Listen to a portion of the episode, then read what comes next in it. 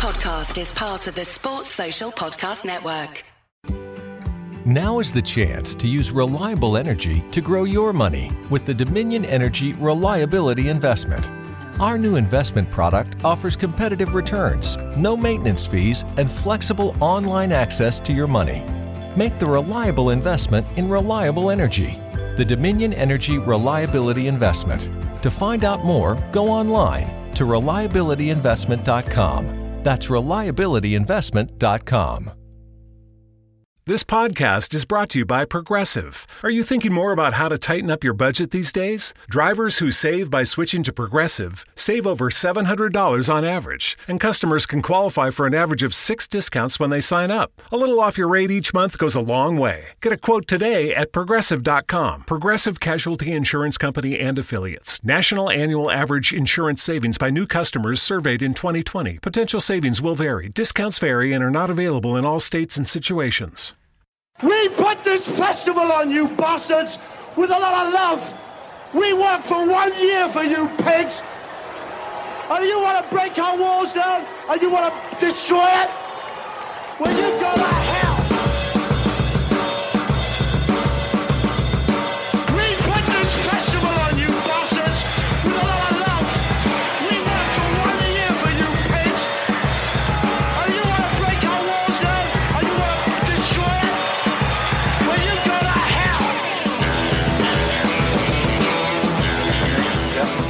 Fatback 4. It's episode 20, I think. I, I can't fucking remember. I keep make, messing it up every week. But look, we're here and the, all the boys are back. Everyone. Myself, Gav, your host. Ian, Matt, and Chris doesn't know where to put the tea towel after doing the washing up, so he just has it on his head.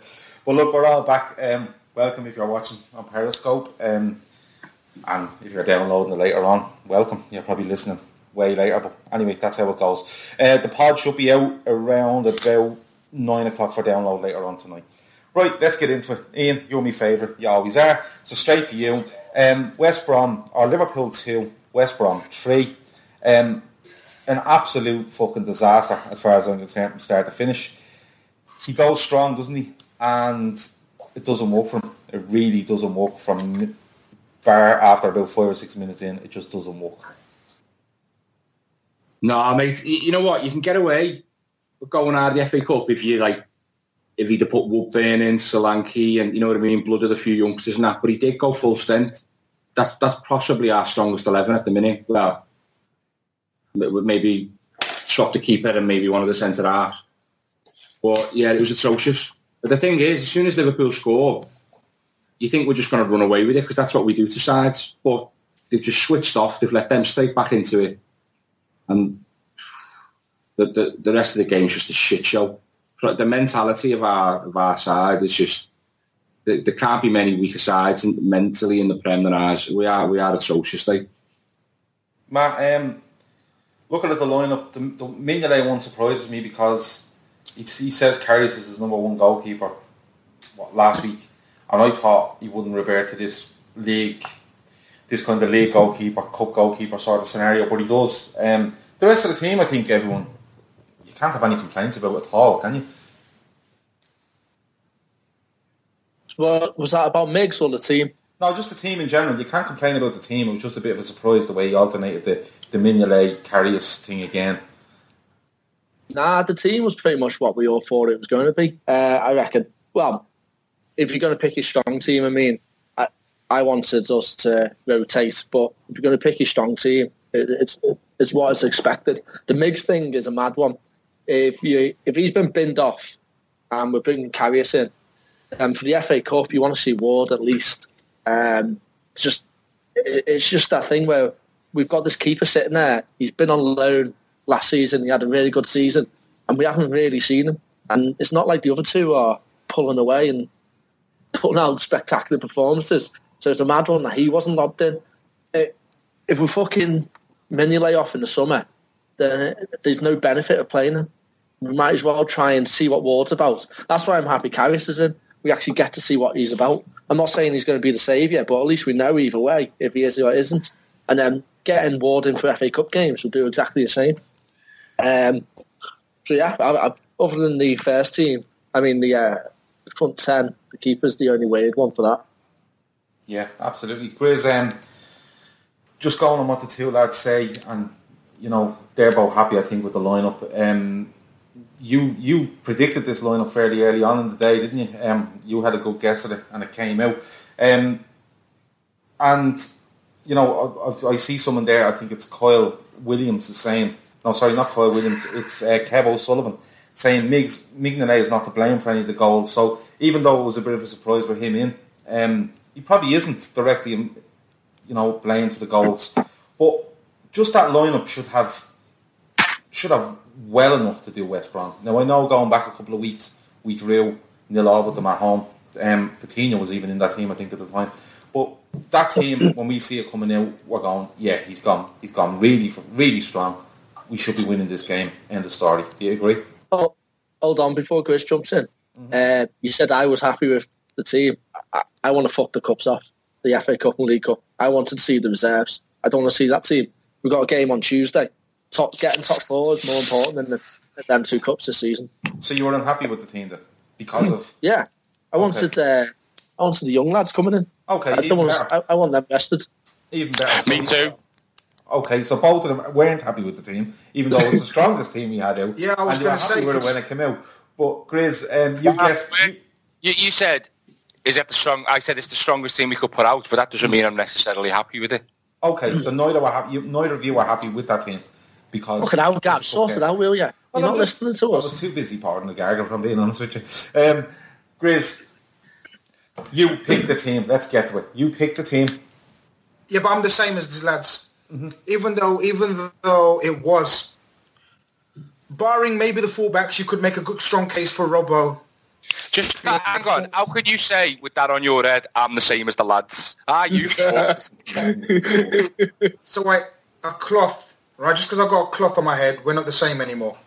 We're not. We're, we, from, we weren't the same. We're not, you would have been. Yes, we are. You can't. We're, we're brothers from Scout Anyway, but listen, listen. Basically, um, the decision that got me, the decision I think that got most people surprised and a bit baffled, bemused, is the keeper situation. Because look, we've got a situation, as Matt says, we've got a situation where we've actually got few offers for Ward in the summer, but he stopped him from going.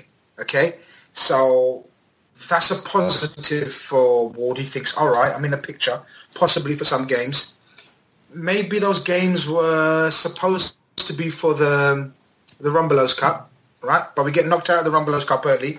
So then you think to yourself, okay, he may get a game in the in the FA Cup, especially after Klopp's made it. I think quite clear that Mignolet's uh, lost his place as number one, and he's made it publicly clear, hasn't he? He came out to me and said that um, the other chap, what's his name? Good-looking one. Karius. Uh, Karius. Karius is our number hell. one now. Yeah. All right. So he's so he, so he said Karius is our number one. So I could not, for the life of me, work out why he's picked the rest of this team as the strongest team. Right. A game against a Premier League opposition. Why are we still rotating our keepers? I could not understand. Well, I thought. He, I thought. Uh, can someone explain to me? Maybe. Could, well, you see, the thing is, the thing is, the only reason behind it is, is that if if if Mignolet is number one, okay, and uh, Mignolet was number one with Karius coming in, um, in cup games, and then he turned around and said Karius is now my number one. He has to bring Mignolet as his cup keeper because he can't just turn around and say that's the way it worked when you were number one, but now that Karius is number one, we're just going to bin you completely. And he can't because he has no trust in Karius. From my opinion, he's not much more trusted in Karius than he does Mignolet. So if he completely yeah, but he's got enough trust in have, to make. He still has to have a keeper there. He's got enough trust in him to make him his number one, right? Yeah. So that, therefore, hold on, that that's that's a flawed argument because it's like you know you're picking you're picking two, in my opinion, average goalkeepers. So it's not as if oh, he's really. I don't think he's confident in him. I just think he has slightly more confidence in him than he would Mignolet. No, that's fair. low base. Yeah, that's fair. That's fair. But I thought anyway. Back to the original point of the team selection. Look, bar the keeper. I'm like the lads that in terms of I didn't want our strongest, strongest lineup. I really thought, or really, wanted Solanke or Ings to have a start. He's he's complained about not complained, but he has made a slight complaint about Emre Can playing like every game since 2006 recently, right? With Hendo on the bench, and it was quite apparent that Hendo was fully fit the way he came on for the last 30 minutes or so. I expected Hendo to start. Milner hadn't played for a little while. Woodburn's been stopped again from going out on loan. Sturridge has been training all week. So the, the, the, I think he was serious about this game with that selection. But on, in my opinion, I think it was a time to... And you could see our team recently has looked a bit tired. And it's surprising because we've it's happened since the Dubai break. We've had a nice little rest and we've come back looking tired and like with every player seems like they're running in quick in, in quicksand. It's like it's baffling. So I wasn't happy with the team lineup, but as the lads say, it was our strongest lineup. But it just went to pot, didn't it? Yeah. Now, um, Ian, we, we get five minutes in and we open the scoring. Um, Firmino, um, we're a lovely chip, and when he scores, I think, oh, lovely, nice early goal. This will bring these out. Um, first of all, what did you think of the goal? And second of all, it should have brought them out to play and, and worked into our hands, but it done the absolute opposite, didn't it? Yeah, the, yeah, the goal's fantastic. Mean, that's like becoming his signature move, the chip, in it. But I think I think Salah should score. Should definitely do better. It just rolls it along the floor, which he tends to do sometimes. The keeper saves it, and then Firmino just you know what I mean, class. But you're right, that, that should have encouraged them to come out. But we didn't give ourselves time to to get back in position or let the game go the way it would usually go when we're 1-0 up. Because there was, what was there, less than a minute in between goals? I can't even remember. About 90 seconds in around that. Was there? Yeah.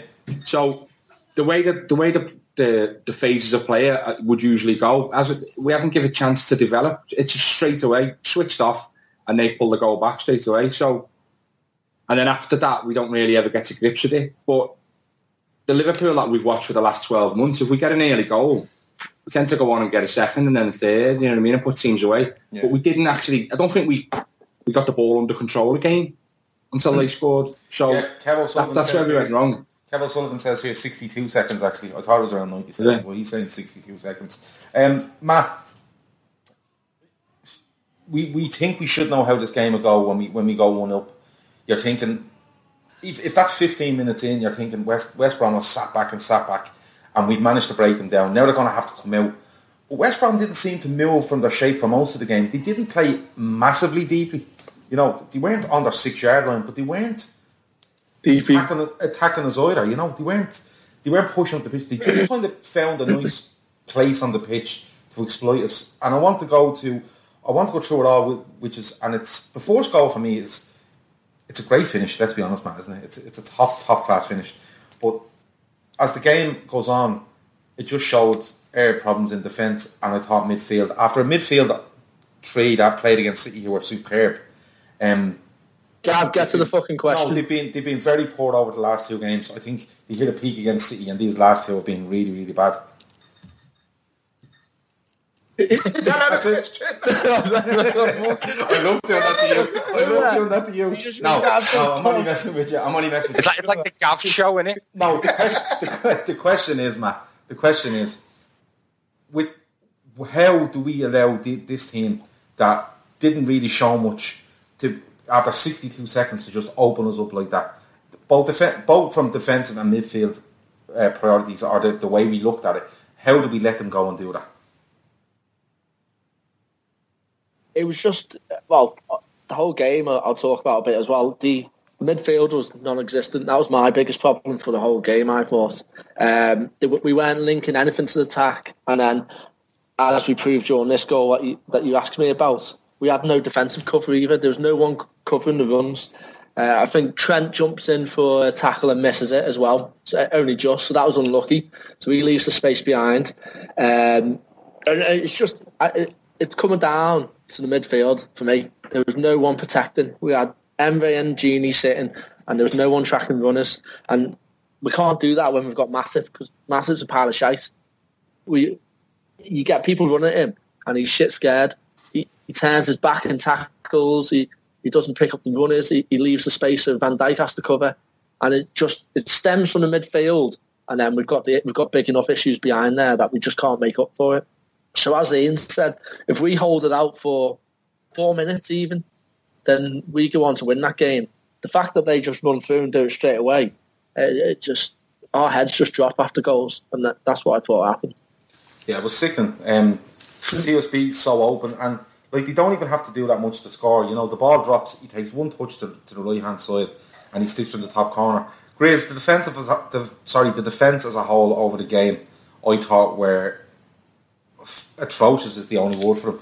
Um, where did he go from here? Um, especially at centre half.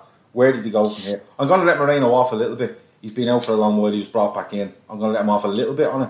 But centre half wise, where do you go from here? What would you look to do, partnership wise, to get something beside? Like Van Dijk was poor, but I thought he was trying to plough fires all over the place. Where would you go with this now? It's to be. It's to be um, either Klavan, who's probably last couple of months been our most reliable defender, or Lovren, who's been much better since the Spurs debacle. It cannot be Matip. I mean, say what you want about the fella, about his calmness on the ball, and I think that's his. Own, I'm really struggling to to find a positive or what Matip does well. Someone help me. I, I, I don't think he tackles well. He brings the ball out of defence quite well, doesn't he? Yeah, that's what I just said. He, he, thinks yeah, he does. The... No, he thinks he does. He, he thinks he's Rio Ferdinand, and he's not. No, no, he's, fair he's, enough. He's no better than Pascal Cygan. Yeah, no, his, his, his calmness on the ball is probably his only strength I can see. Now, recently we've seen him sort of do his um, angry moments. Have you seen his angry angry rages that are actually comedy? It's actually it's a it's a, it's call a laugh watching him try to yeah call it a strop. So he's trying to he's trying to look angry that he's making his mistakes. I mean, if that was a Lovren, if that was Lovren putting that kind of performance, he would have been crucified. And he gets away with it far too often, and I'm not going to hold back. He doesn't know we're crucifying him, aren't we? No, today we are. But generally, the media, the fan base, as a whole compared to the shit Lovren or Klavan would get, it's not fair. He shouldn't be our first choice along VVD. In my opinion, it's got. I mean, I'd I'd, I'd, I'd go with Lovren. It's the best what we've got at the moment because he's not bringing Gomez to play centre half as much as probably the majority of us would want Gomez to come in to play alongside VVD. I don't think he's going to do that. Um, so if take out Gomez from the equation, it's Lovren or Klavan, I'd go with Lovren. I don't think the goalkeeping rotation helps, especially when we're looking, especially now now we've got VVD. We want to settle with a back four and a keeper. I think for the rest of the season, well, I don't think. will he rotate in the Champions League? This is my biggest fear now. What happens with the goalkeeping situation in, in, in for the Champions League? And I think, my personal opinion, I'd go strong. I'd go his best back five every time. That includes the fullbacks. Trent, we've been clamouring for his inclusion in the team, especially at home against weaker opposition. I think that was, look, with Trent, we'll put it down to one he has to learn from as a young player. It's not his position. It's not his best role. And he's next to Matip. And he's next to Matip behind Bollocks, what's his name? Banana, what's his fucking name, man? Shitface. Mignolet. Don't, don't tell him. Oh, yeah. yeah. But but but you know what I mean? It's like Trent, the only one you could make a slight case for. Look, it was a shit game. Trent had probably his worst game for us, but he's the only one that gets away with it. You can make an excuse for the rest, including including VVD, was abysmal. I think. Look, one way of looking at it was I think as individuals, the midfield and the back five, if you include the keeper, had nightmares all on the same day against West Brom. I'll have, that's my explanation. I'll, just jumping in, I'll have Klavan over Lovren for the reason being Klavan's a lot more, a lot better positionally than Lovren is. So you've got VVD, who's a very quick defender, who can act as the sweeper and the cover, which Lovren used to do. But you don't need Lovren in that position now. So if you have Klavan, which is, even though he's slow, he's positionally very good. He holds the defence together quite well, I think. And then but you've got... What, what you're doing then is what I said last week. I think you're then put in your new your new 75 million Rolls Royce Defender on the right side of defence when he's played his whole career at the left side of defence. Yeah, I agree. No, no, So I'd, you're, I'd switch you're, al- Klavan you're over. already making it a bit difficult. What, you play Klavan on the right side? Yeah. What? Oh, we, we've got a shit squad if that's what we're doing. Do you know what, Ian? Um, everyone Do you not knows. that? Everyone knows about um, my thoughts on Matip. Um, th- th- I've been fairly fucking clear on them. I just don't like him. Um, what do you, what what do you what what does he bring to the team in your? Does he bring anything to this team in your opinion? Who, Matip? Yeah, because I'm not. Hold on, I'm talking to you. Does Matip bring anything to this team? Like because you know, usually a defender has a standout thing about him. He's a, he's a really good defender, or he's good on the ball, or he's physical, or he's able. You know, he's up for a fight, or you know, or like you said, Van Dijk, he's a Rolls Royce. He can do that. He can do it a lot. But what does Matip do that stands out? I already asked this could do question. this? No, I'm asking him. Because because Matt is talking about switching these defenders over. What does he bring to the team? I want to know what of him what he thinks Matt brings. Who's he asking? Ian, Ian. Ian. yeah. Take that fucking towel off. It's affecting your ears. Uh, not a lot, man. Not a lot. I think he's. I think other than Van Dijk, I think he's the most naturally talented footballer at the back, uh, centre back wise. I think Klopp sees that. I think Klopp almost wants him to be like another Hummels. Do you know what I mean? But he's like he's like Hummels if he had AIDS for nine years. uh, do you know what I mean? I, I think he sees that in him because he, he has got ability. You can see he's got ability, but he's not strong. He's not mentally strong. He's not physically strong. But he, he can bring when he's playing well. It looks good because he's got a bit more ability and a bit more class about him than, than say a Lovren or a Klavan. But he's just a liability. He's a liability, and he doesn't deserve. He doesn't deserve to be in the side at the minute, Lee. As a matter of fact, I'd be selling him in the summer. Yeah, I'd, uh, um, I don't know. If, I don't know. If selling them. I don't know. Yeah, I might agree with you on that. I actually might agree with you. Um, Matt, moving on. I don't think Trent has the best game. I don't think um, Moreno has the best game either. But as I said, I'd let Moreno off. He's coming back into a team after a fairly decent stretch out. And as Grizz said, everyone just has an absolute fucking nightmare from start to finish. But it was a tough one for Trent as well, wasn't it? Um, you know, things didn't go right for him. He, he looked a bit, he looked a bit jumpy at times, but it'll probably be good for him on it, in the long run. That kind of game where he knows these things can go wrong, but he can always get back and get back playing well again. But it's sorry, go on. Shut up, you. Um, well, he's a kid. You Yeah. can't. I, d- I don't like blaming him at all. Like I don't like blaming Glo- Gomez. I said I want Gomez to have a little break, and that's what we're doing. Uh, it's not because I don't rate Gomez or blaming him for anything. It's just sometimes they need a bit of a break because they are kids, and even though it's not maybe not physically uh, exerting, it's mentally for them. They're only young. Like um, at uni, I could barely bake beans, and they're on on a footy pitch trying to trying to impress millions of people. But Trent wise, yeah, he's he had a bad game. Shit happens. He's not a right back. Uh, he's getting put like Gomez. Gomez is doing all right. Trent's good going forward. But we didn't know they were going to be so attacking. And he actually had a lot to deal with defensively in this game. And he struggled because he's not a right back. That's not, it's not his job. He's, um, I see him as our midfielder, at- attacking wise, in the future. And we've got this young lad playing right back, which that's all we got because Kleiny's doing balloons or whatever he's doing.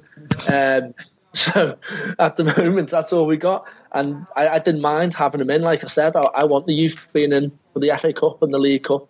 Um, so I think he had a bad game, and yeah, I'm I'm fine with it. Yeah, He's okay. also, as I said before, he's got Matip next to him, so yeah, I can't help. Um, Grizz, you wanted to come in there? Just a quick one about Trent, even though there's hardly any positives, and we all agree it was probably Trent's worst game for us. But But I tell you what, though, still, how old is he, Matt? 19? 18, is 19? He's still a kid, 19. right? Even though he had a stinker and everything, what I loved about the kid was he still was trying his damn hardest to get to the byline to the last second of the game. He didn't shy away from the ball. He didn't shy away from risk, trying to ask for it, tried to get those. I mean, look, we've praised his deliveries recently about how his crossing's been on point and everything and how we need him at, to attack um, teams that are going to play defensively. As Matt says, that I think, I hate saying this, but I think, uh, what's his name, that shit manager of theirs? Pardew. Do you know, Pardew, I an- think- do you know I think- anybody's name? Anybody's Yes. name? That sun's gone to your head. Like genuinely, I could commit a murder and you could be witness to it, and they'd say who done it, and you would not be able. to I just need a little push. You just say I some, know some tiny fella. I just need a push. I know everyone's name. I just need a little push. But what I was going to say is, I think, and I hate saying this, and I, I can't stand the guy, but I think he done a tactical job on Klopp. I think we did not expect them to come at us. You were saying earlier about they didn't really attack us. Well, I think they did. I think they had the perfect game plan. They thought it's a cup game. Bollocks. They, they didn't play like this in the league, right? But in this game, in the cup game, they attacked us from the flanks. I think he knew he's going to play attacking fullbacks against him. And, uh, you know, I think um, he done a tactical job on us and Klopp didn't have an answer. Yeah, I agree. Yeah. Um, right, moving away from the defence, um, I, I was going to go on to, to, to Mignolet, but we'll, we'll get there at some stage, no doubt. Um, the midfield, um, I just want to touch on them before before we finish up around the, the lineup and stuff. Ian, um, as I said, the midfield has done so well over the last couple of weeks. Last Monday night they weren't very good. Um, yesterday I thought they were way too open. Um, is there anything you would have done differently there last night? Now I know you wanted to, you know, use fringe players and stuff like that. But looking in hindsight, is there anything we could have done? You know, maybe Henderson or Milner. Is there anything you, you could see where you go? Yeah, he could have probably done a better job there than, than the lads because he looked very open and, and disjointed at times.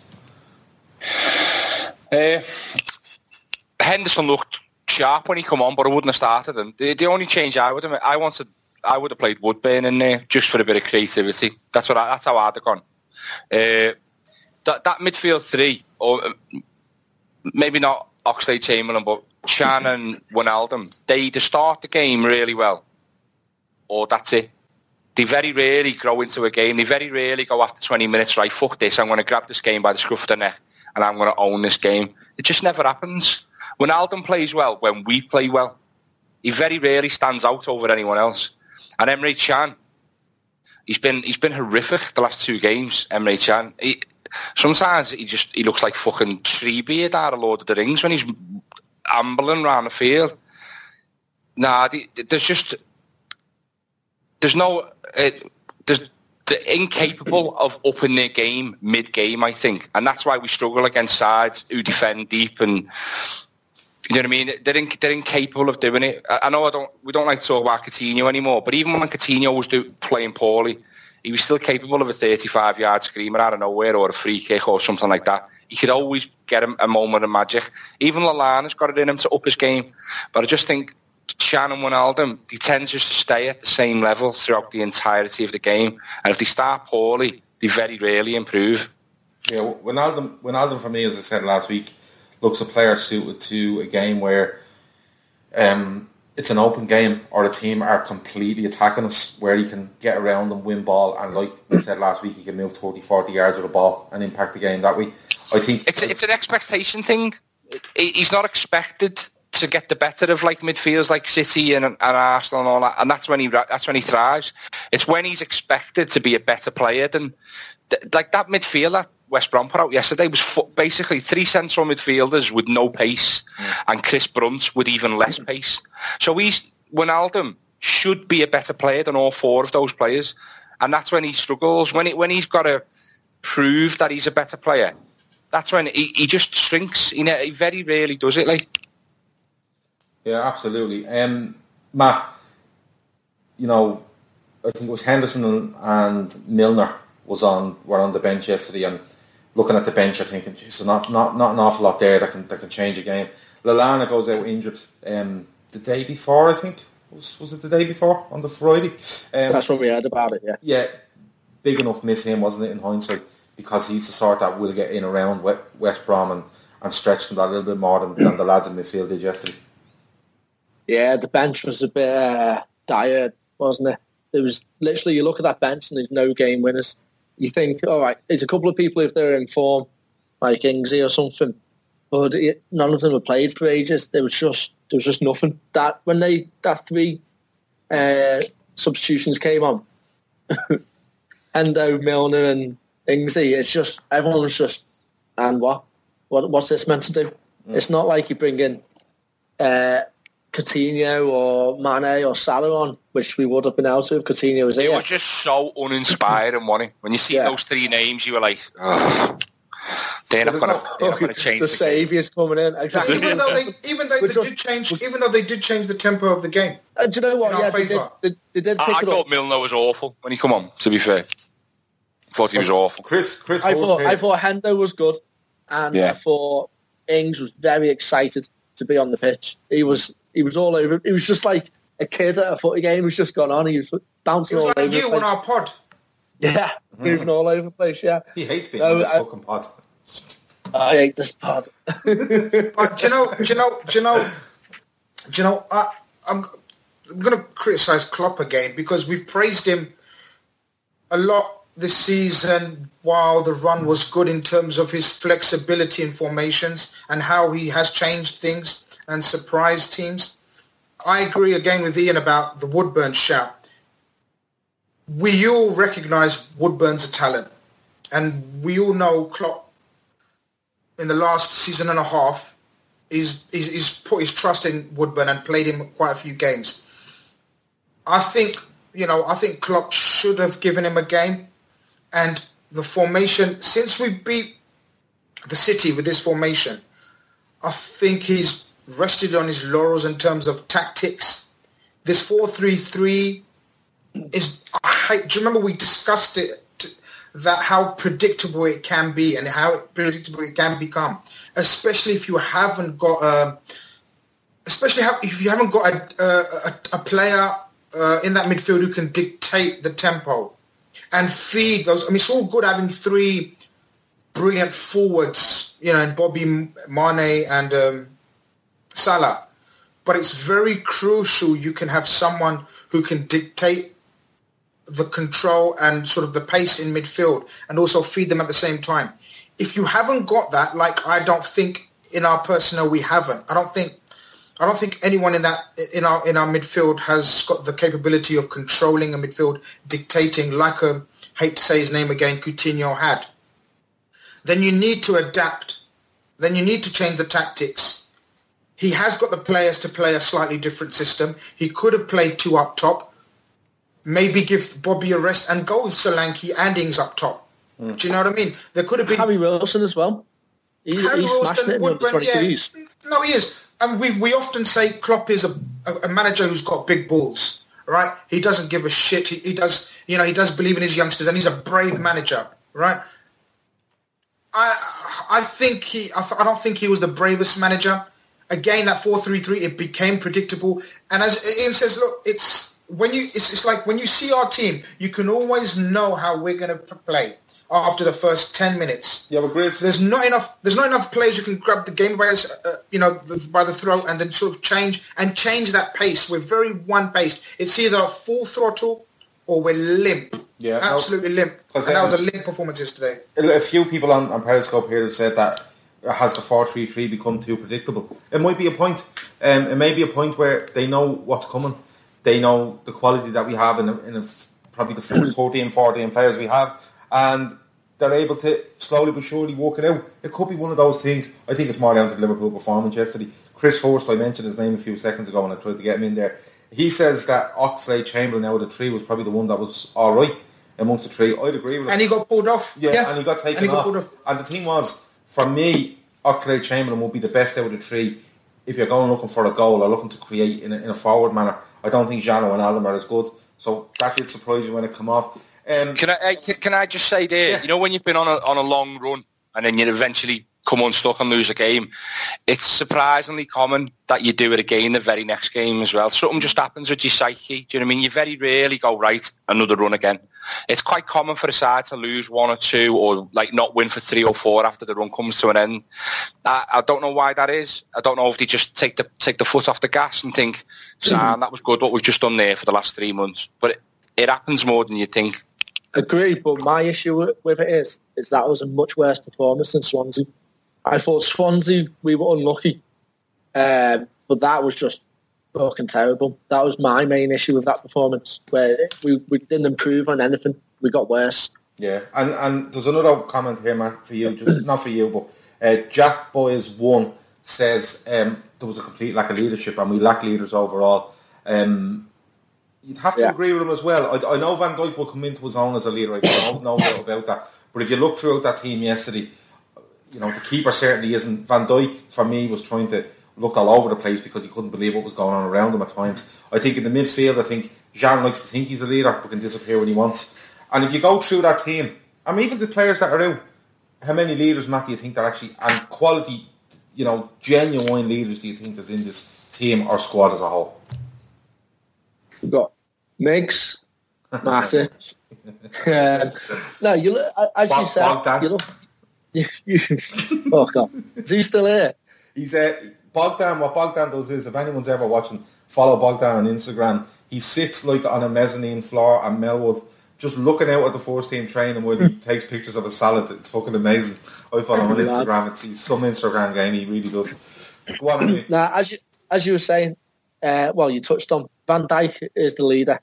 It's what we all wanted. It's what we all craved. It's what we all thought we needed. But there's no point in someone leading if the other cunts around him won't listen. You look at Matip, and he's just he's all over the place. His positional sense is fucking shocking. As Ian said, technically he's a good footballer. Positional sense, shocking, and he's a shite tackler as well. So you've got you've got Van Dijk trying to keep him in order. He got him with Moreno on the left of him, who's just a fucking mental bastard and's halfway up the pitch most of the time. And you've got Trent on the far side, who's a kid. So as good as as a leader as he is, he's never going to be able to control the whole defence like that. He needs someone next to him that can eh, can at least recognise when to step up or when when to not step up. And he just seems to be running out all the time. So it- Van Dijk had a bad game, but I'm not blaming him for him. You've got a cunt behind him, you've got a cunt to the right of him, and you've got a team playing shite. So he's, he's he can't keep all that together while while doing a playing a good game. If he just forgot about all them and tried to play his game, I'm sure he would have put in good tackles. He would have done all right. The fact that he's trying to do the whole defence and you saw him turn around and shouting at people, he's trying to think for everyone. Then it's going to affect his game. I don't Great shout, and I just want a great shout about that. You know that because I actually think, and someone said it on Twitter. Today, I can't remember. I don't want to. I don't. You know, I want to give credit to the person who said it, but I can't remember who said it. But So you someone said, it. you.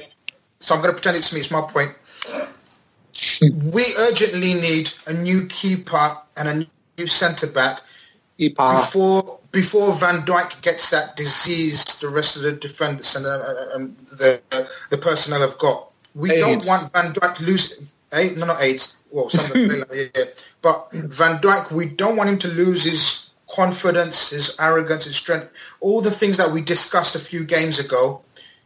If he continues to play with the personnel that he's playing, because it does, it can affect players when you're playing with crap around you and no one listening, it can affect you mentally. And as I've said before, a lot of our defense and definitely our keeper are scarred, are mentally scarred, and there's no coming back from Mignolet. We know that's probably his last game for us. So we, you know, it's it's, it's paramount. It's of paramount importance that we get a, a defender that alongside him, whether it's a Klavan who hasn't, you know, who's not that scarred, he's fairly new to the game, but someone new and especially new keeper who instill confidence and sort of start fresh. Do you remember like when when Houllier sort of just changed all of them kind of thing? Do you know what I mean? Something like that needs to take place. And just a quick thing, I know we're talking about the defence and how crap they were. The midfield, again, we discussed it, but how many times did they run through and not one of Ox, Gini or Emre took a yellow for the team? How many times where we were saying, fucking bring him down? Take the yellow card. So many times their midfield went through us and we kind of just let them attack our back four. There was no grit, determination or nastiness in that midfield in that first 45 minutes. We upped it slightly. Gini sort of got into it slightly, ever so slightly, but it, it was not acceptable. There was not enough fouls even. Just take the foul. Do you know Take what, right? Bring the man down. So, Do you know what? There- There's, there's, a, there's an old saying, and it's like, give me 100, 100 good men and I'll win the battle. Give me, give me one good general and I'll win the war. Liverpool have not got an pitch general. We haven't got any. Well, we have. It's Van Dijk. So they need to stop fucking about. Give it to him and just let him start to lead. It won't happen overnight, like the players around him, because like like Chris just said, some of them are scarred, some of them aren't good enough, and some of them you just get in a routine of get being able to get away with certain shit. Do you know what I mean? Whereas he, we had, we had our captain yesterday who can't even commit to staying at the club beyond the summer. So what if he turns around to like a youngster like Trent and says, you're not doing it right, you've got to do this. What's to stop Trent in his head thinking, fuck off, you bell end, you're getting off in six months anyway. Great Do you know what I mean? That's Do you know what I mean? Signing, I just- I you're just staying. Quality point, son. Quality point nicked off me. Come here, uh, Ian. You, you, you've just touched on something there, and it was definitely your point. It was 100% not Chris's, I can tell you that. I'm not. Fuck off. Um, he doesn't even think for himself. Um, I was going to ask you, because something come up on, on the Periscope there, and it, the question was, is the changing of goalkeeper and the situation around it, plus the changing of captains week on week through the injury or whatever else, is it causing havoc with players' mentality uh, going in game to game because who's leading us, who's in goal, or for fuck's sake, it's him. You know, that kind of, there's nothing settled. Is that, you think it's, it's cau- you think it's causing havoc with um with the way we're playing, or the mentality of the way we're when we're going onto the pitch? Uh, I, I don't know if it's affecting the mentality because I don't think they're a particularly strong bunch of players anyway. But it can't help. It can't help if you you get used to a certain players' habits, don't you? And if you if you play in front of a certain keeper and you know when it when the ball's in a certain area, he's coming and he's punching, then you'll uh, like adapt your game to, to wait for him to come and punch. If he changes every week, Karius mightn't be the one who comes and punches. So then you you think. Uh, the keeper will come for this, but and then he won't because the keeper the week before did. He might, he may not. It's pathetic. But as for the captaincy, you just stick, just pick a fucking captain and let him lead. It, it's a farce. Do you know what I mean? Like giving it to whoever's been there the longest, and that's pretty much what he's doing at the minute. Like Milner, fucking all right. I'm, I don't want to bash Milner, but has he ever struck you as a leader? Ever? He barely fucking talks. You got Henderson, who's just got it by default. Now you've got Emre Can, who has got certain leadership qualities in him in terms of the way he's like hustle and bustle, but he's leaving. So we, why has he got it? He done the same with Coutinho, and then he left a week after. Pick, give it. Stop fucking around. Stop trying to be diplomatic to a group of players that are letting you down, and give it to the one shining example of who the who the captain should be, and let the rest deal Maybe with like- it. Let the rest deal with it. Remember, Yeah, uh, but the problem when he they took the has- when shut up when they took the captaincy. when they took the captaincy off Sami Hyypiä and just said Gerrard's going to be the captain for the next 10 years. Yeah. That's it. End of story. No arguments. And if he's a good enough pro, he'll fucking just get on with it. Do you know what I mean? Yeah, if you'd have given me the heads up there, I would have went for a smoke while they were going through that rant. Um, I want Gav, did you use your mobile to open up a can? A No. bottle, sorry. No, I didn't. No, no. What do you think? I Yes, am? you did. No, I didn't. I used a, a bottle opener. On the back of your mobile. Bottle opener. It, it just looks massive because he's tiny. yeah, yeah. It's really, really close, and now it's really. You look like a it looks like a shovel. what? It's it's um it's it's just. And, like that, and that looks like a bottle of wine. It's only a miniature. Um, what, what I was going to say is we got off the game because it's, it's a pain in the bollocks, really. Um, VAR. Um, first time Liverpool involved, involved in VAR was yesterday. Um, Man of the match. Jesus Christ. Um, I, I hate it. I fucking hate it. I think it gives it referees a way out. I, I, to me, if it continues on, you won't need referees. You just won't need them. You just have a big fucking siren that just keeps going off when, the, when there's a decision. Ian, um, I was talking to you off air before we come on. Um, I think them two decisions for VAR yesterday, the goal that was disallowed and the penalty, I think they're easy decisions for officials to make, but they went to VAR. What's your feeling on the thing overall after seeing it involving your side for the first time? See, I don't think the penalty is an easy decision to make because they didn't make it. So if it was easy, they got it right straight away, wouldn't he? Yeah, but So- he, has to, he has to get out clause now. That's the problem I have. Well, that's the Nah, well, you said that before, and I, I think you were chatting shit as well, mate. hang on. I, so no, I've, I've got no problem with VAR. I want the right decision. What I have got a problem with it is the amount of time it takes. Then the referee, a bit like they do in cricket sometimes, they shit themselves and they just go up to the third ump- umpire straight away because they don't want to be accountable for their actions. They've got a, they've got a get out clause. You mean, or like a safety net, what so to Yeah, speak. yeah. But the standard of refereeing in the Prem is absolute dog shit. So I've got no problem with them getting out. Uh, just think, if we get denied a penalty in the last minute of the league, uh, the last minute of the last league game to, to cost us the title, do you think people like you are going to turn around and say, "Oh, don't worry about it. At least we haven't got VAR to fix it." You'd want fucking VAR. No. you know what I mean. You you want it. You want it to be right. What they need to do it, it's in its infancy. But what they need to do is start to fucking put like a, a timer on it, like a clock. You got a minute. You got a minute to fix that fucking decision, or it's done. Yeah, oh, Because if not, Also, but if not, they'll start going to ad breaks.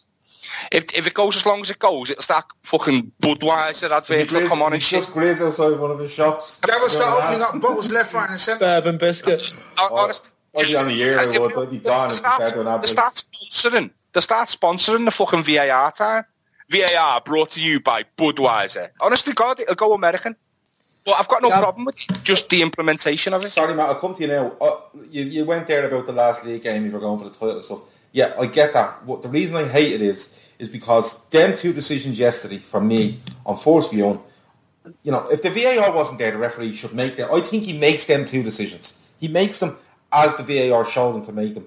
But I think No. with that in the Nah, back of he doesn't. I think he, doesn't does. get- I think he No, it does. doesn't. And I think, I that, think that it's- goal, you can't even see it's offside without the VAR. No one called it until it went to the, the video ref. Yeah, but I- and the penalty, the, the easy decision, the no, the linesman- easy decision for the ref on the penalty is to not give it. Because I didn't but- think it was a penalty. I, I just Gav, look, No, uh, we all listen. know don't like anything new.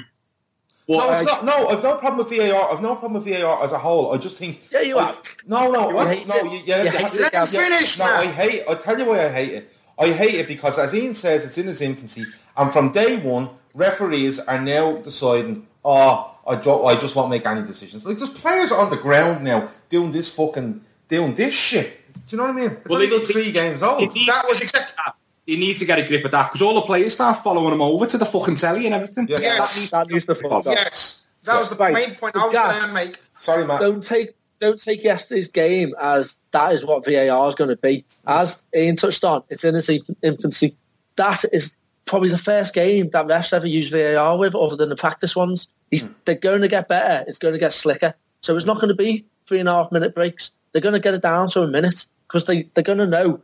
They, after a few mistakes on VAR, they're going to learn what is good and what's not good to go to VAR, and it will get slicker.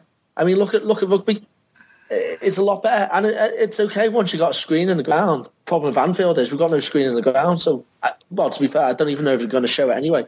But give it a season, and it will get quicker. Because how long have we been moaning about refs? We can't just sit here and moan about refs, and then when they do something about it, we moan about what they've done about it. Yeah, There's far I'm too not- much no, money. I'm not. I'm not moaning. I'm not moaning about about VAR as a concept. What I'm moaning about is we've watched. Like, let's be honest about it. There's been a handful of games of VAR. Right? I haven't watched them. Okay, I watched the game yesterday. The first time I watched VAR, I happens to be involved in the first time in the Liverpool game, and you could see by the ref's body language he wants to go to this all the fucking time now. And just make the decision and be confident in yourself because it's going to get to the stage now where a referee sees a challenge and he goes, no, I don't think that's a penalty, right? And he plays the game on and we're going to have all this shit around VAR all the time. He needs to make decisions, Matt. Nah, I- don't I- smash my, that on my, the head. my, my main worry is is that he won't make decisions anymore. Every little thing he's just going to start fucking making this fucking It's not. gesture. It's not. A, a look. A. It's not for every little thing. There is specific guidelines. There's specific mm. Situations, incidents that they look at. My main gripe was there was not enough information relayed for the fans because the fans in the ground apparently had loads of mates out of the ground that said we didn't have a clue what what it was going to be uh, the, the referee for. What decision are we going for? Okay. The worst part of it for me was the players' reaction and sort of in between. That should be cut down, and that will be cut down because the West Brom players' reactions and behaviour towards the ref going to check it was atrocious. It was embarrassing, right? Great. Because there were just a bunch of dickheads who didn't realise that he's been ordered to go and check. He has that's his job now to go and check to see what the situation is, and he even says it to. I think the funny enough, he says it to a Liverpool player. He says to Emre, "I have to still check it, even though there was something obvious." The speed of it will improve, Gav. The communication will improve, and the most important thing. Did I say the most? The most. The most. Yeah. The The most most. important thing is we will get we will get the right decision 95% of the time because there will be 5% where it's again down to the person who's watching its opinion right that's where it can get a bit shady i see probably where you're coming from from that angle because it's still at the end of the day, it's that referee who's going to watch that screen, and it, at the end of the day, there will be some decisions where it is his opinion, right? But 95% of the time, if we're going to get to the right decision, that is all I'm interested in. If Do you know what? Do you know what this should benefit? This should benefit the smaller sides in the Prem who don't get the big decisions at Old Trafford and Anfield Spot and, on. and, and Arsenal and all that because always the feel like crowd go always mad. Get Spot on. Well, no, listen, Liverpool, uh, with the well-supported sides, the bigger sides, have always got more favourable decisions because the crowd go mental and the ref shits himself and is easily influenced. The- Yes. The smaller sides should be in favour of this because now that that should go. That should be a thing of the past. So, like like they say, the, the concept of it sound. It's just the implementation of it, but that will improve. It will Yeah, get no, better. I'm, I'm, I'm willing to accept that it'll improve. I get that. It's in its infancy. That's a, it's a very, very fair point. I just The felt, players will get used to it as well. yeah, remember. absolutely, and that's that's. um, oh, brought to you by Snickers. It's got to be. It's got to be audible. obviously. Yeah, I know, yeah, it is. I, but I can go up with a smoke while they're doing it, so I don't. Like, actually, I love VAR. It's my favourite team. Now, Nats, Nats is on Periscope there and says the, even the supporters in the ground look confused. Like, I'd say half of them Yeah. didn't know that VAR, VAR was part of the game last night. So, so when you see referees running off, holding their fucking ear and going, doing whatever they're doing, they're, half of them in the ground are probably going, "What the fuck is here?" But he made a good point, you know, Joe, on the game. He said both managers were allowed, were offered the chance of a one-hour. Uh, what, what's the word when you're showing a video? Um, oh yeah, like a, a one hour Tutorial? Yeah, A tutorial. That's it. Yeah. Both of them, both of them were offered a one-hour tutorial, and Klopp said, "Yeah, I'll have it." And Pardew just went, "Nah, I don't want it." Yeah. So Typical all, Gav. all- yeah, so they, they're all go they're all going mental because they don't know the, the rules. Whereas Klopp's actually sat down and went, "I want to," you know what I mean, like a progressive manager Exactly. as opposed to an old old blur like Pardew. Yeah. He's probably not even that much older than. And that's why they were getting mad. Yeah, Chris Yeah. Chris Horstein says um, just after your sneaker show, he says VAR, it's in the game. that is definitely what's going to happen. yeah, it's, it's coming, man. That's definitely what's going to happen. Um, right, lads, we'll move on for it because um, the biggest, probably the biggest talking point since this Coutinho stuff and all has been Liverpool's lack of movement in the transfer market, and there's people on here asking and asking and asking about it. Um, there's three days to go to the window. Um, I think it closes at eleven o'clock on Wednesday evening. Sorry, um, I should know that. Um, I want to take us back to the start of January because I've heard this stuff of if Coutinho is out and Van Dijk is in, are we stronger and stuff like that. My main issue with that is no, you're not stronger. But two, you should be looking to move forward, not just keep kind of keeping at the same level or, or replacing. Matt, I'll come to you first. Um, we go back to the start of January. Coutinho, oh sorry, Van Dijk is confirmed as signing on the 27th of December. He signs on the 4th of January. Coutinho leaves soon after. Um, have we done enough since then? Or do you still think, look, calm down, we can get through this season with what we have, we can make top four, whatever the cup, alright, but we can still make top four. Everyone needs to just calm down a little bit. And these next three days with nobody signing won't be the absolute disaster that a lot, that a lot of people think it will be. Well, you know me, I'm optimistic fan. I'd rather believe we can do it until the very end and then get hurt instead of being a grump all season and think we can't. But sorry, when you look at the team, uh, Coutinho out, Van Dijk in, I think our starting eleven as a whole is slightly improved because we were so top heavy. Uh, I'm not saying Van Dijk's a better player than Coutinho. That's not what I'm getting at. We were so good in attack and shite in defence. I think it improves us as a team. As a squad, we are significantly weaker and we really do need to improve because, as we saw yesterday, we've got zero options.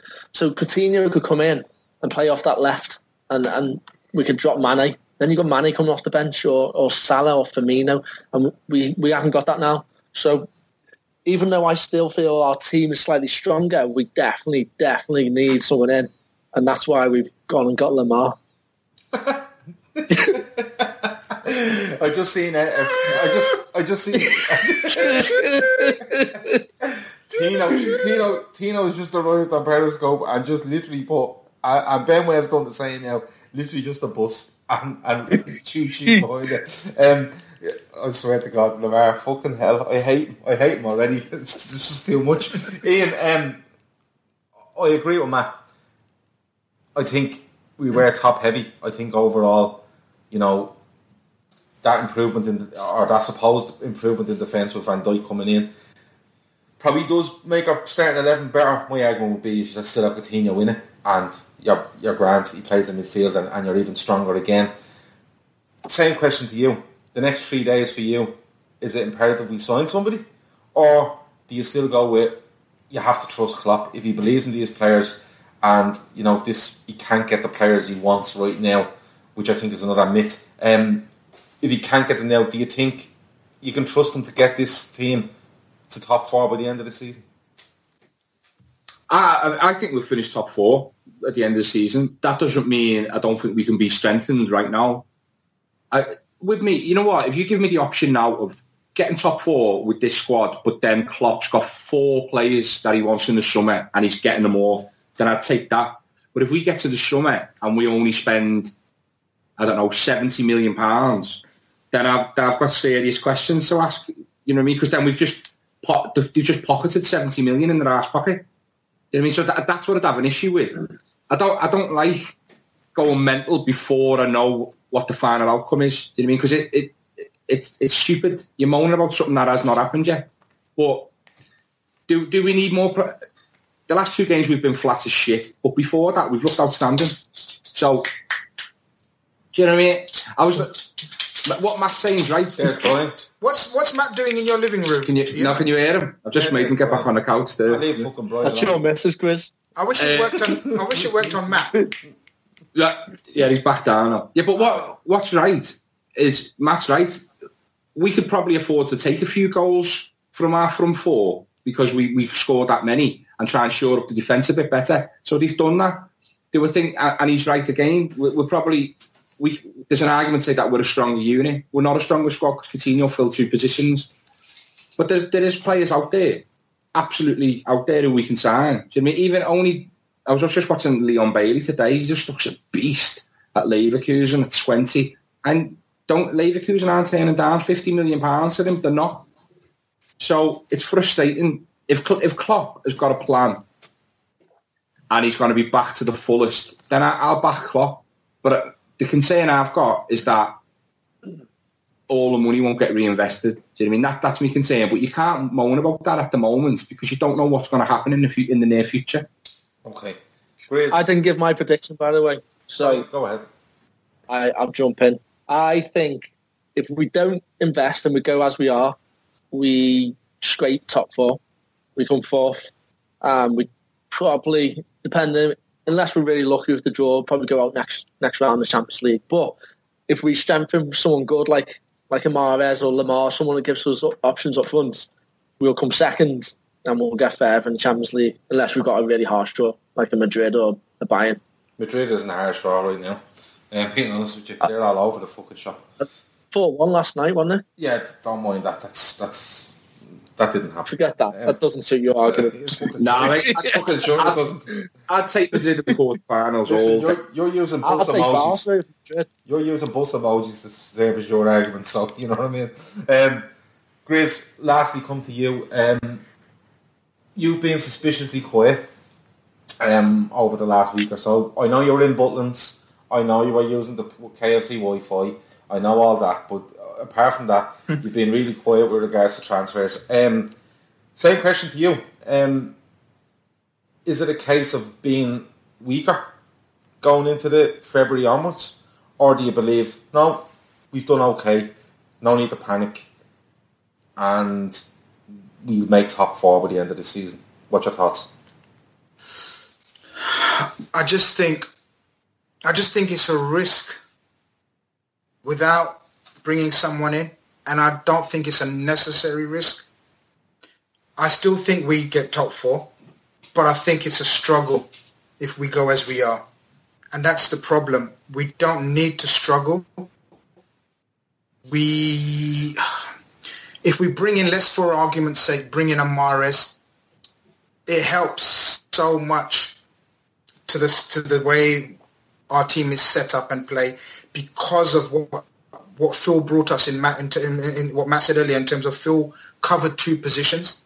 He could easily have rested one of the top three, where Phil can cover and Phil can always play as a midfielder. And that was the beauty, and we, we've mentioned him too many times already for someone who doesn't play for us, but that was the beauty of him, was that he covered two two places, and hence why the squad looks significantly weaker with just one player absent. Normally you think to yourself, well, that doesn't make sense. Just because Phil's out, how can, and, and VVD's in, how can suddenly our squad look so significantly weaker? But it's the fact that he covers two positions the reason why I've been quiet is because there is absolutely nothing going on.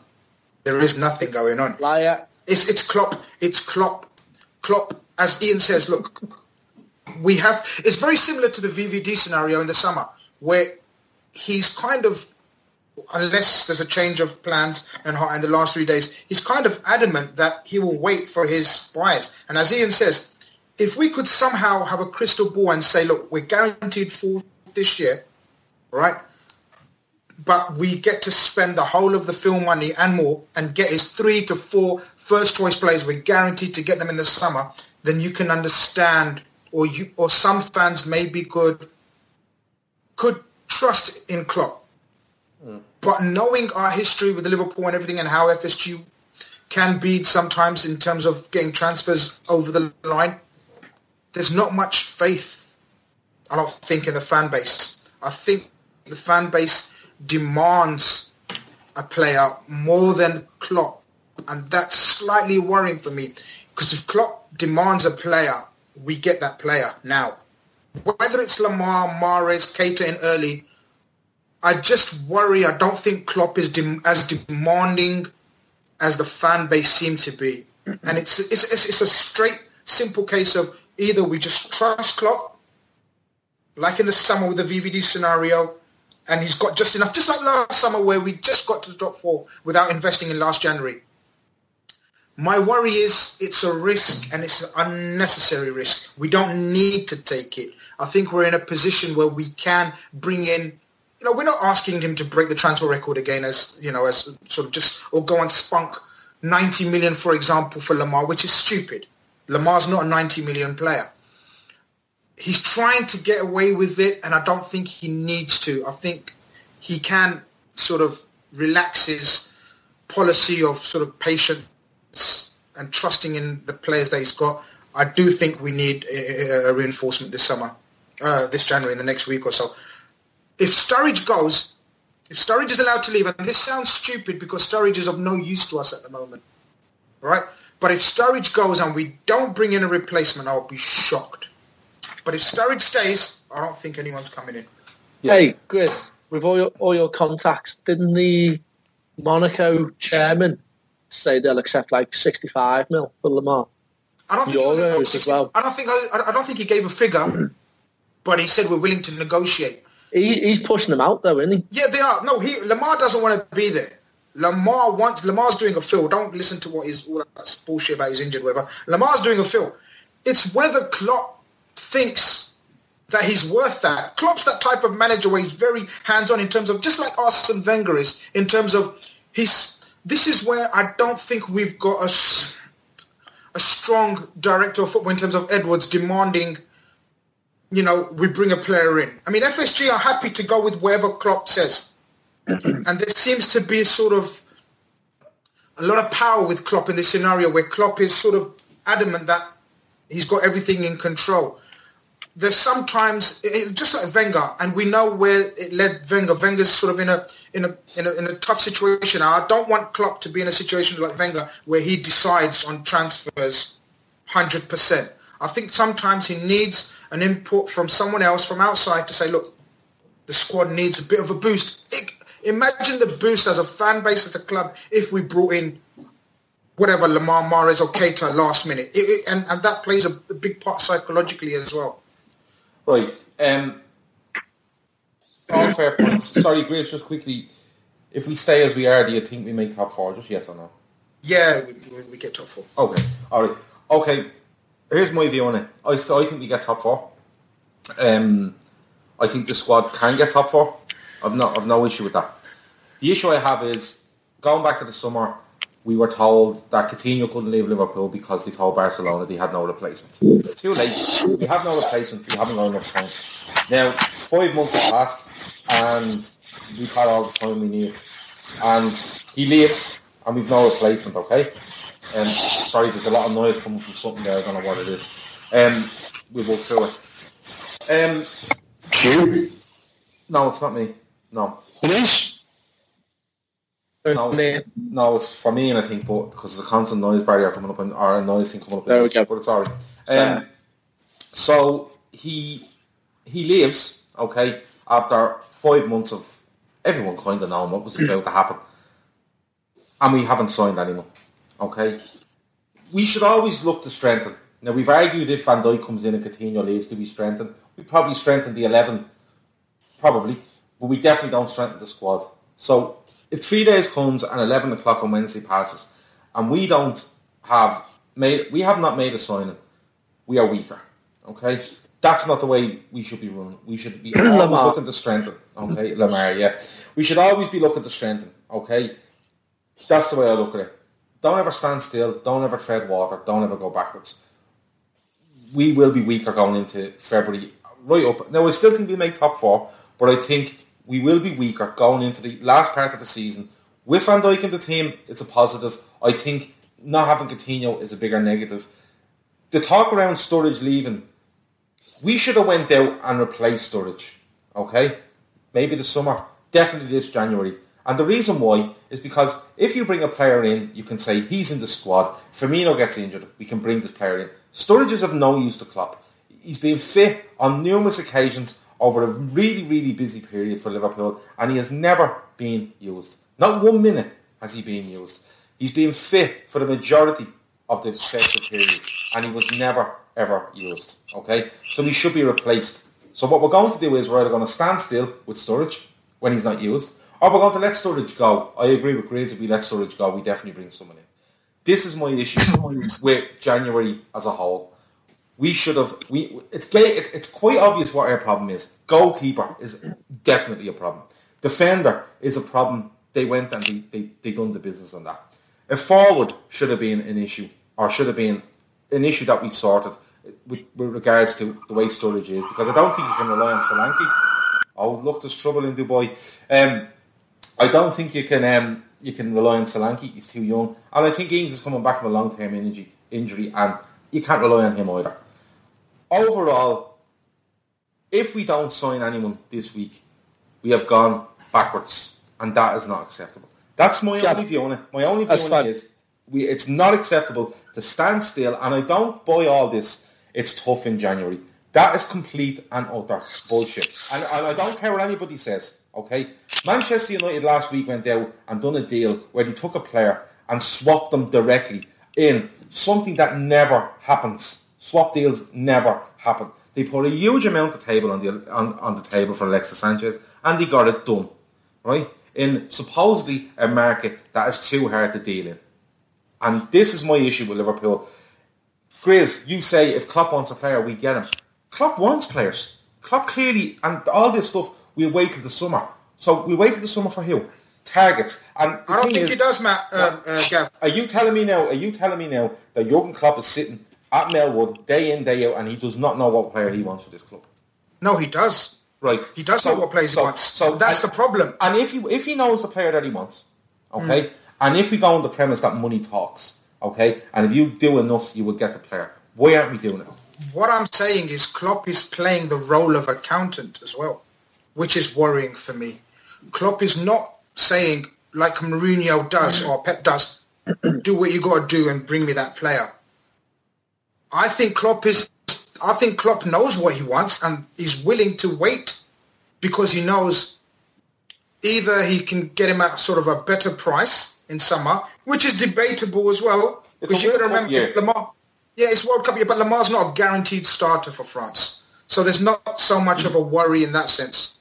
Okay, it's a tricky one, man. Go on, Matt. You was going to butt in and say something. Yeah, but- Gav, you talked about standing still, moving backwards, or treading water. Yeah, Can you tread water? yeah. Because I think through, you through, think through the eye of a needle. I'm, I'm fairly certain you go down for that brick on the bottom of the pool and you don't come back up. I carry armbands and I carry ladders everywhere with me. You know that. Near the Rubber duck. the puddle. you can. I think you're going to make an you important. I think you're going to make a full of water. fucking important point. Nah, that. right, lads, You weren't. lads. No, no. Do do we? no, it wasn't. But one just came in my head now. Do we pay ninety million for Lemar? No, no, hold on, no, hold on, hold on. No, wait, wait, wait. on, no, If that no wait, like that, that's my question to you. I'm asking you one. If that's the option, If Jurgen Klopp- if wait, wait, Jurgen wait. Klopp- Get I'll on tell you why. Let me explain it. Fucking Christmas dinner. Right, if Klopp wants Lemar, and the option is buy him now for ninety million, do you spend that on him? Yes, if Klopp wants Lemar and the oh, price is not, Yeah, yeah. yeah, if Klopp wants Lemar, Yeah. you, Grizz, You hungry? Grizz, Grizz is talk, Grizz is talking about Klopp wants players, and if he wants them, he gets Tackle. them. Right? Tackle! If, if if Lemar, if Lemar, if Liverpool want Lemar, okay, I don't believe ninety million is the price. I never did. First okay? and foremost. All right. So if he wants Lemar, right, all this he's wait, he's willing to wait till the summer. Stop fucking saying that. Okay, he wants the player. If he wants the player, we have the money to get the player. Get him now. Why But we wait we're only summer? going off what Grizz has said, so it could be Matt, absolute shit. Well, hold on, a minute, hold on a minute, Matt. You We're all, we're, no, hold on, hold on. We're all standing here and we're all saying we, we think we can make top four, right? Well, I think between the four of us, we all agree we can still make top four because Yeah. of the squad we have. And look, we've had a couple of bad games. We're gonna we've slated the players, we've slated, you know, Klopp, we've slated goalkeepers, everything else, right? But what I'm saying is, what happens if we get to the end of the season and it's not? You see, the risk of us not making top four is heightened by the fact that we let Coutinho go, even though we signed Van Dijk. We should have moved forward. We should have moved on where we were third in the table, and you know what? We're going to make a signing or two here, and we're going to doubly make sure that we make top four and push on into next season. You have a player having a six six month run in, okay, at a, at a position, right? What happens? Hold on, what happened? Oh, there's loads of time. We've all night. What, what I'm saying is, what happens? I if ain't we- going to watch on. Hold on. Just boring me. All right, okay. What happens if we get to the end of this season and we don't make top four? And all these players that he's spoken about, and are, oh, he's willing to wait till the summer. They won't be there in the fucking summer, lads. We'd be playing Europa League and we'd be scraping around at 30 and 40 million pound players. And the excuse will be, Asher Klopp likes playing with them players and he likes developing them. And there, and, and lads, I, I hope I'm wrong because if this fucking goes down where we don't make top four, there is going to be absolute fucking carnage. Hell. because But it's all right. And he will be- and he will be we're gonna win the responsible. Because because we've sold the player for 142 million pounds, right? And you can make out that Van Dijk was bought with this money and that money. The Van Dijk money would have been spent in June last year if we hadn't have fucked that up. So that whole idea of Coutinho money being spent on Van Dijk is another fucking myth. So we need to move forward, and we need to move forward as quick as another myth. every, every single fucking window we need need to move forward. But look. uh, If have any is anything else to say on this before I move on? Because I No, could we go on into thought this. you just spoke for eight minutes. Yeah, I, I did. I did because I'm sick and fucking No, but he wanted to get off his chest for absolutely week, man, Sick, come on. I'm absolutely sick and tired of people Let him. giving me... Move fucking- on, Gav. No, hold on. Giving me excuses That you don't- about waiting till the summer. They'll be replaced. Do you think they were doing nothing? I'm fucking sick of it. Lads, I last agree. question. Last question. Uh, Umara, I've been told that's how you say it. Umara, okay? Um, Umara. Um, Amara. Right. Mara. That that that lovely person. Um, she asks, um, the football. We all love the football. We all watch it, and some of us have probably played at some stage. I know Grizz has medals from Leyton Orient sports days. Um, Fucking show you they just, you can't. Ian, is there any other sport you watch? And if you could pick one sport and one sport and great moments from them, what would it be? Oh, fuck it. Now. Yeah, I, I watch most sports, mate. I'm a sportsman. I'm not a... I'm not... so, what I'm saying is, I'm not a big fan. I'm not a big fan of uh, tennis. I know how hard it is because I think it's just loads of public school boys running around. It's not, I'm not a fan of it. But if I and what? what? Tennis and what? You're not a big fan of tennis and? Just tennis? I just said tennis. Oh. You were too busy laughing at your own shit joke. No, I didn't joke. I just- So, No, I'm- um, didn't laugh um, at I'm- joke. I just laughed. Um, I'm, I'm, I'm this close to hanging up. Ian's on This the close. edge. Ian's on the edge now. Honestly, I've been on this podcast since fucking Thursday. Uh, it quarter one here. Yeah, so, but I'm a fan of boxing. That's it. I'm a fan of boxing. I, I was going to elaborate, but it can't be asked. So, yeah, boxing sound. It What is would, big- what would be our I'll sport just moment? What would be our I like Sport moment would be Uh, Nigel Benn getting our, getting back in the ring and destroying Gerald McClellan. Yeah, you would said be it before. Yeah, my- absolutely. I have, yeah. That's my, my number one box boxing match. Okay, uh, Matt, pick a sport, pick a great moment from it. Go.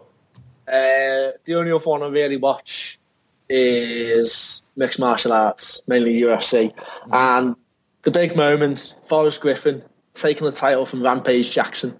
Rampage Jackson had been through the whole division. He was an absolute unit. He was a beast of a man. He was just an angry bastard. And this little geeky white boy, this scrawny little wrestler comes in and just wrestles the fuck out of him and takes the title. It was just it was something no one ever thought would happen. And and he went on to defend it once, and then that was him. He was done. He was happy as Larry and fucked off. Okay, I must get the name of that them two fighters off you, and I'll watch it on YouTube afterwards. Rampage Jackson and Forrest Griffin. Okay, cool. I'll definitely watch it. Grizz, um, another sport and a great moment from it. Just a quick one. The uh, cricket. I'm a big fan of cricket, as you've seen my medals in the past. um, uh, the the, the One- 1992 World One medal was for type 2 diabetes, though, because Ian told us that. Ian's a prick. Anyway, ignore it. and um, the 1992 World Cup, Pakistan lost all their games, just about to be knocked out of the World Cup. And then Imran Khan comes out with um, an amazing speech where he says, just play like cornered tigers. And we go on to beat England in the final. Happy days came home from school that day and realised we'd won the World Cup in Australia. One of the best moments apart from uh, football in my life. Okay, um, I go last. Golf is the the other sport I watch and try play every couple of times a month. Um, loads of great moments in that, you know, major titles and Ryder Cups, but the one for me is definitely Sergio Garcia this year. Um, winning his first major, he's my favourite golfer of all time. Um, so I definitely go with him. Lads, it's been lively, um, as usual. Um, Emotional. when we get off here now, we probably fucking kill each other. We'll have an emotional breakup, and that'll be the end of it. We won't get to episode 21 probably. That's been episode 20 of the Fatback 4. Um, thanks for joining us. Um, it'll be out to download later. Ian, Matt, Grizz, I've been your host, Gav. Thanks for being here. Cheers. 15 minutes could save you 15% or more. Oh, that's a cheer we used to do in softball. Uh, what? It's uh, actually Geico. Whenever someone hit a triple, we would wave our bats and yell, 15 minutes could save you 15% or more. But we never got to use it because we would only hit home runs. Annoying. The phrase is from Geico because they help save people money. Geico? Yeah, they were our team sponsor. Geico. 15 minutes could save you 15% or more. Ese último McNugget me toca a mí porque soy la mayor. ¿Y eso qué tiene que ver? Los mayores se respetan. Eso no existe, ¿cierto, mamá? Ya, quédense tranquilas. Aquí hay otra cajita de McNuggets. Respeto, ¿viste? El no hay rivalidad cuando hay McNuggets deal. Hay un deal para cada salida familiar en McDonald's. Compra uno de tus favoritos, como unos McNuggets de 10 piezas, una Big Mac, una Quarter Pounder with Cheese o un Filet Fish y te llevas otro por un dólar. Por tiempo limitado, precios y participación pueden variar. Válido para un producto de igual o menor valor. Sports Social Podcast Network.